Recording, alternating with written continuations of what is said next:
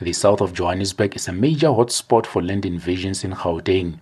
The provincial government says illegal land occupations have gotten out of hand and that criminal syndicates are taking advantage of lockdown regulations that outlaw evictions.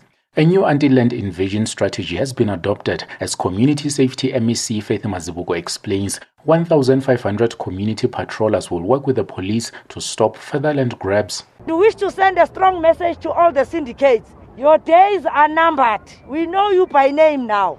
So be careful. Land. Wait for processes. Premier has said there'll be rapid land release. Wait for that process for us to release the land and be able to allocate to proper beneficiaries.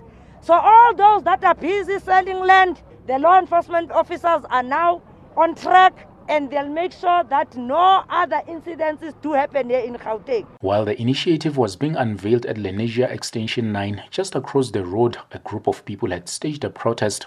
Residents of the newly established informal settlement of Patsing have vowed not to move from their homes.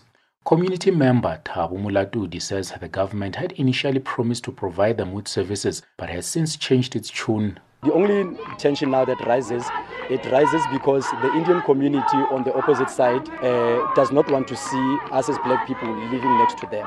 And it has been clear from the onset because the Department of Housing agreed to formalize and electrify Patsing.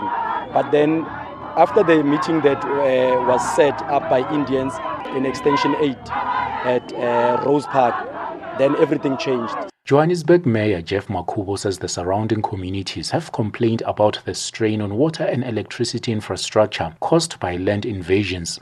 He says residents also complain that their bonded houses are losing value. Makhubo blames the surge in land grabs on the DA and EFF coalition that had until recently been in charge of the running of Johannesburg. Now, as we speak today, we've got 214 informal settlements. So there's been a growth in the last three years of about 40 odd informal settlements. And that has been as a result of ineptitude by the city government, allowing a political party to control what, the growth of the city. Now, that behavior and that attitude is now being extended now. In the last six months, we've had this one behind us. Last week, we had the other one, in N12. The other one that myself and MEC went to in Lawley. So, so it's just been anarchy, and it's the same people, I think, because some most of them are empty. They're waiting for tenants. Gauteng Human Settlements MEC Lebogang Maile says they'll take aim at crime syndicates as they intensify the fight against lawlessness. What we are saying is that this is anarchy. It has to be dealt with as such. Can't be right that syndicates will rise, uh, identify land, and um, cut stands, start selling those parcels to our people, and then later we will be asked the question Are you providing services? Are you effective?